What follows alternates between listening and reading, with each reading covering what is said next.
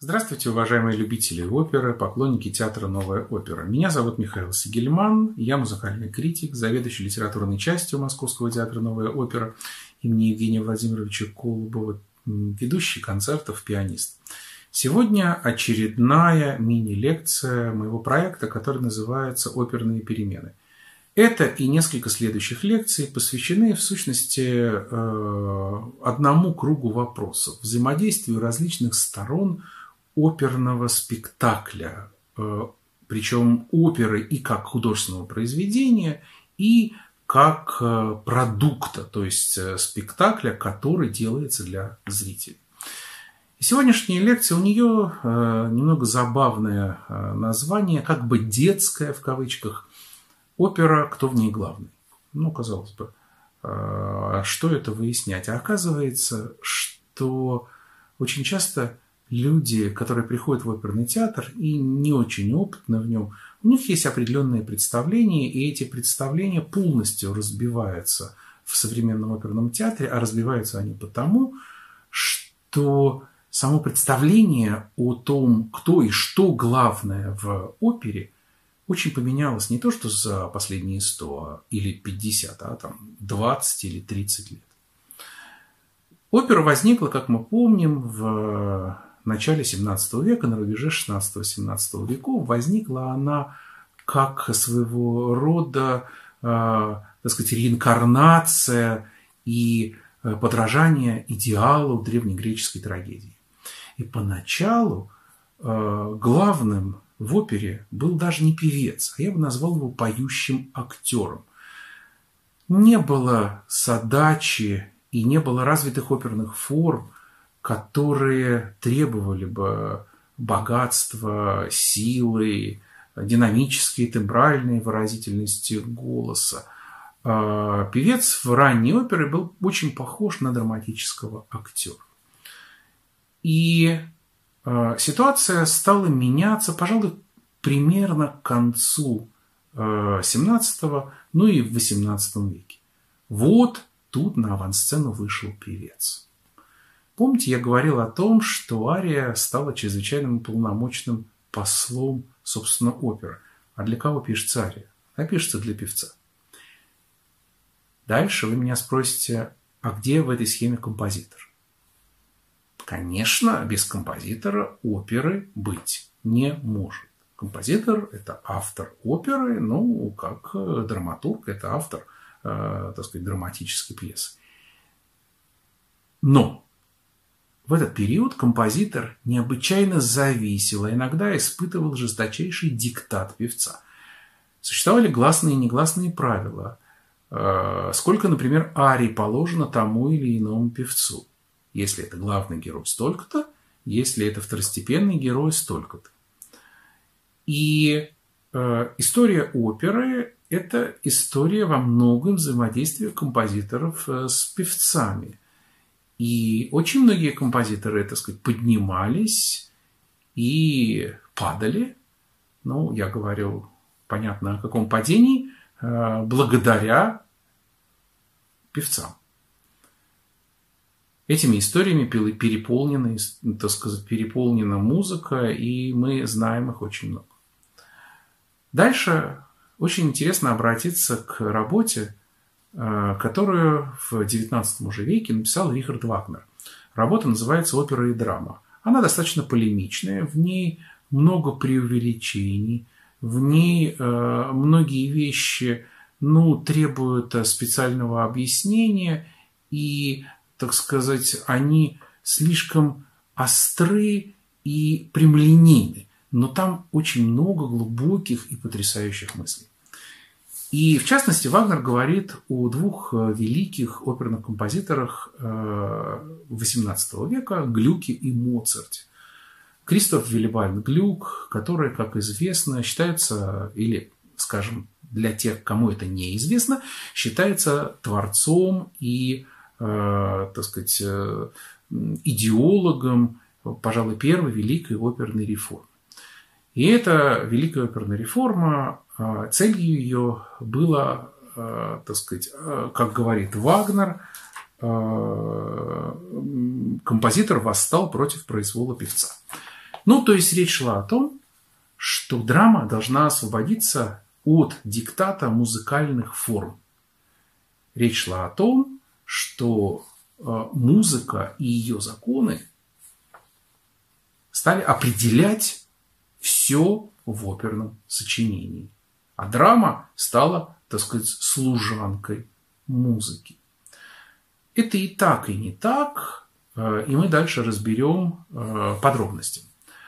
А второй композитор, которого, естественно, упоминает Вагнер, это Вольфганг Амадей Моцарт, и пишет он о том, что могучие взмахи гения Моцарта оставили непоколебленными формальные подмостки опер. Я сейчас не говорю в категориях «хорошо-плохо», вы понимаете меня. Речь идет именно о тенденции. Что же предлагал Вагнер и что в какой-то степени произошло в XIX веке?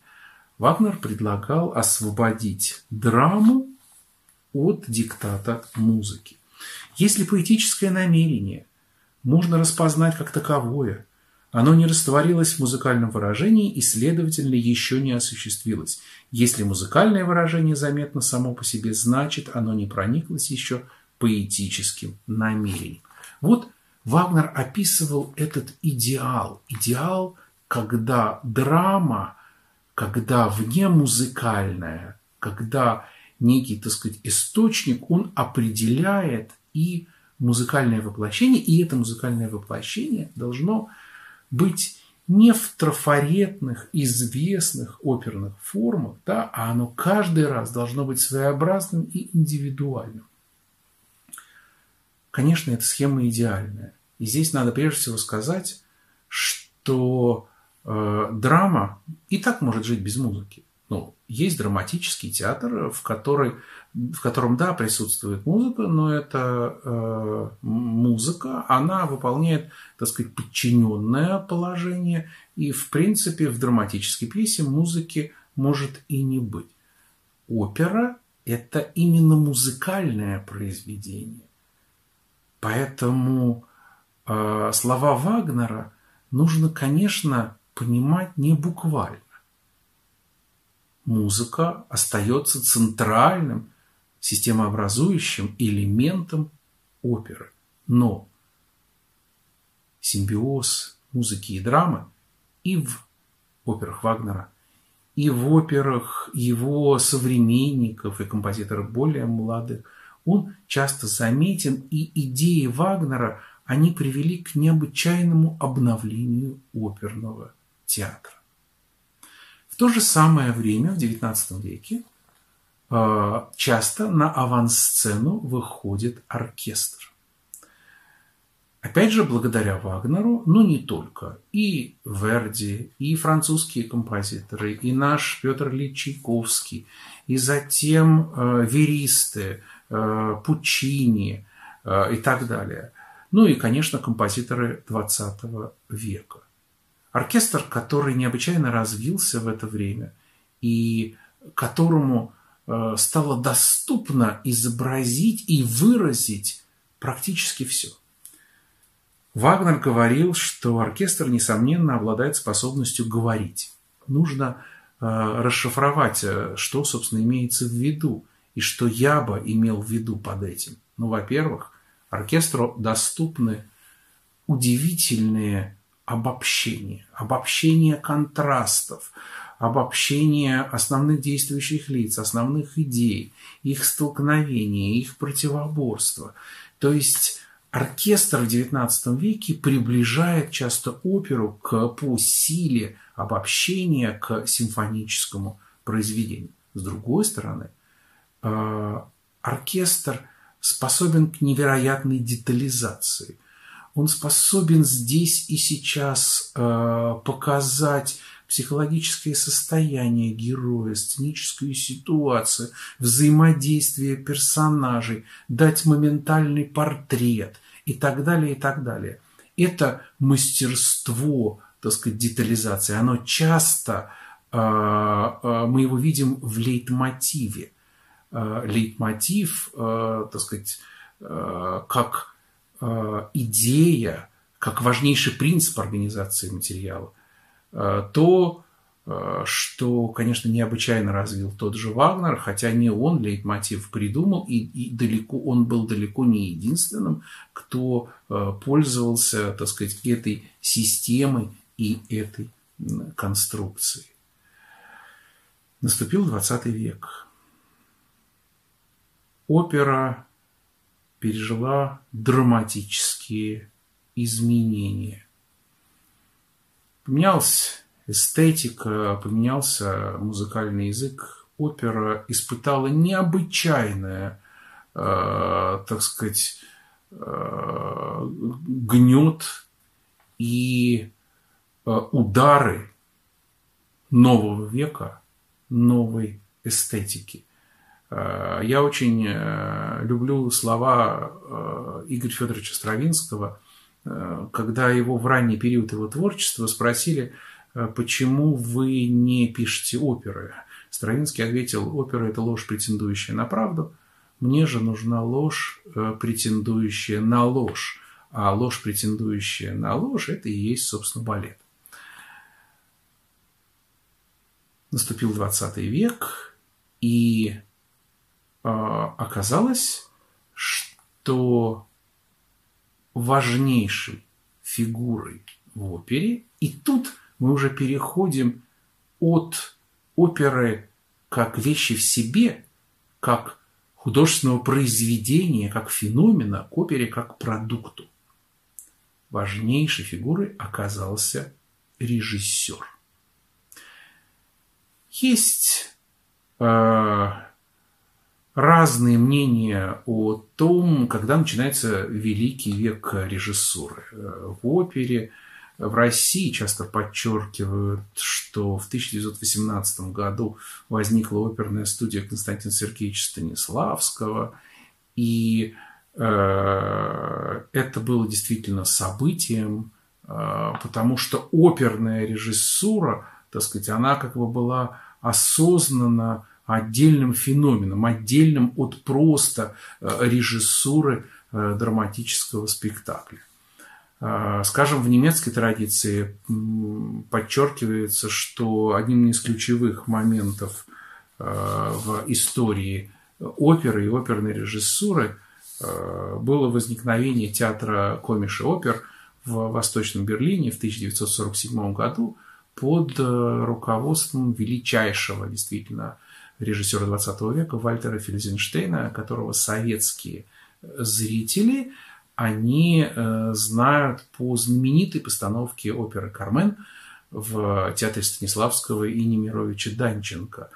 Это могло случиться потому, что Фельзенштейн был ну, гдеровец. Это была Германская демократическая республика, ну, страна так называемого социалистического лагеря. Дальше все понятно, э, так сказать, понятно, Э, дальнейшее. А, оказалось, что режиссура может драматическим образом изменить э, вообще э, само понятие и сам оперный спектакль. Возник, в частности, феномен так называемой режиссерской оперы, то, что сейчас очень ругают, но мы не будем сейчас говорить об этом подробно это тема для отдельного и дальнейшего разговора. Э, суть режиссерской оперы э, во многом э, заключается в том, что часто поверх текста, текста композитора и либретиста, то есть поверх, так сказать, существующего текста выстраивается некий новый текст режиссера.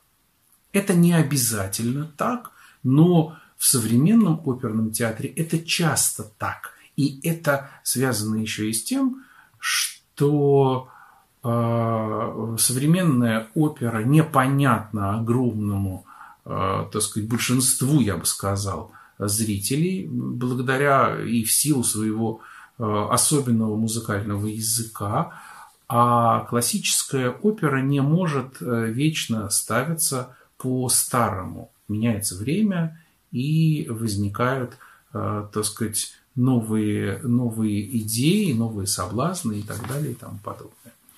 Существует огромное, э, так сказать, множество разновидностей этой самой режиссерской э, оперы. Это и опера аналитическая, и визионерская, хореографическая, опера художников, даже антиопера. Есть и опера традиционалистская – Э, вот. Но я назвал далеко не все эти разновидности. Э, часто режиссеры ищут внутри э, автора, но часто они ищут и внутри себя. Они выстраивают тот, так сказать, параллельный слой, который впрямую с первоисточником не связан. И часто это так сказать, э, является причиной отторжения этих решений, ну, э, той э, частью зрителей, которая это не приемлет и которая считает, что этот текст режиссера, он является искусственным и никак не связан с текстом, так сказать, текстом в широком смысле этого слова создателей оперного произведения. Проблема режиссуры в современном музыкальном театре, э, повторяю, необъятная, и не сейчас ее исследовать. Но, э, безусловно, э, подытоживаю, что в современном оперном театре главным часто становится именно режиссер. И последний момент, который я хотел бы сказать, что в современном оперном театре главным часто становится интендант. Человек, который э, осуществляет художественное, а часто и художественное, и административное руководство оперным театром. Потому что э, если во времена Моцарта и в, даже в XIX веке интенданты оперных театров они выполняли часто административную функцию, и они, э, так сказать, заботились о рентабельности этого предприятия. Э, кстати, э, были ситуации, когда этими так сказать, антрепренерами, когда владельцами оперного театра были сами композиторы. Ну, и известный случай Джакина Россини. И в знаменитом жизнеописании Стендаля, да, описаны как Россини со своим э, театриком колесил, так сказать, по просторам Италии, описано, как существовала это, в общем, антреприза. Сейчас интендант э, определяет художественную политику театра или музыкального фестиваля, и он приглашает режиссера определенной направленности. Поэтому, когда вы идете в оперный э, театр, неплохо бы знать, какую художественную политику он проводит и, соответственно, что можно от него ждать. А, возвращаясь к режиссеру, одна из, э, так сказать, любимых э, задач, которые ставит перед собой режиссер, парадоксальным образом э, смыкается с той задачей, которую в свое время обозначал Вагнер – освободить драму от диктата музыки. Э, довольно часто э, режиссеры, они, э, как говоря, говорим мы, музыканты, ставят по либретто. Они обращаются к либретто и пытаются довести те несуразности, те, так сказать, нескладности, которые существуют часто в классических э, либретто, да, улучшить их и довести, что называется, либретто до э, кондиции.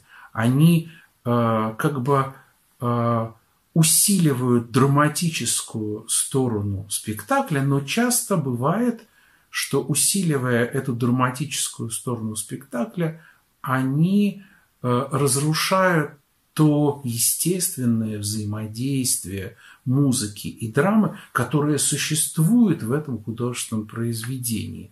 Ну, типичный случай, э, знаменитая э, неоднократная попытка замечательного драматического режиссера Льва Додина улучшить, скажем, пиковую даму Петра Ильича Чайковского. Да?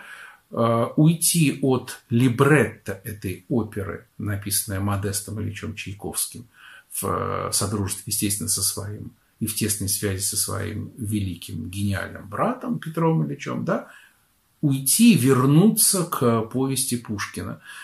Не думаю, что эти попытки принесли какой-то значимый и ощутимый художественный э, результат, потому что против восстает сама музыка и, а, так сказать, сам оперный спектакль, те специфические связи между либретто и его воплощением музыкальным – Э, которые есть в этой великой опере. Итак, это был краткий экскурс на тему, э, кто главный в опере. Опера, кто в ней главный. Ну, а давайте теперь послушаем э, фрагмент одного из любимейших моих сочинений – и один из любимейших фрагментов, одного из любимейших моих сочинений, в, которых, в котором музыка, драма, голос, оркестр находится в идеальном, необыкновенном взаимодействии, в том идеальном симбиозе, э, когда мы не можем с вами сказать, и часто не можем разделить, где кончается одно и где начинается другое. Давайте послушаем финал оперы Рихарда Вагнера «Тристан и Изольда». Смерть Изольды. А мы с вами скоро увидимся.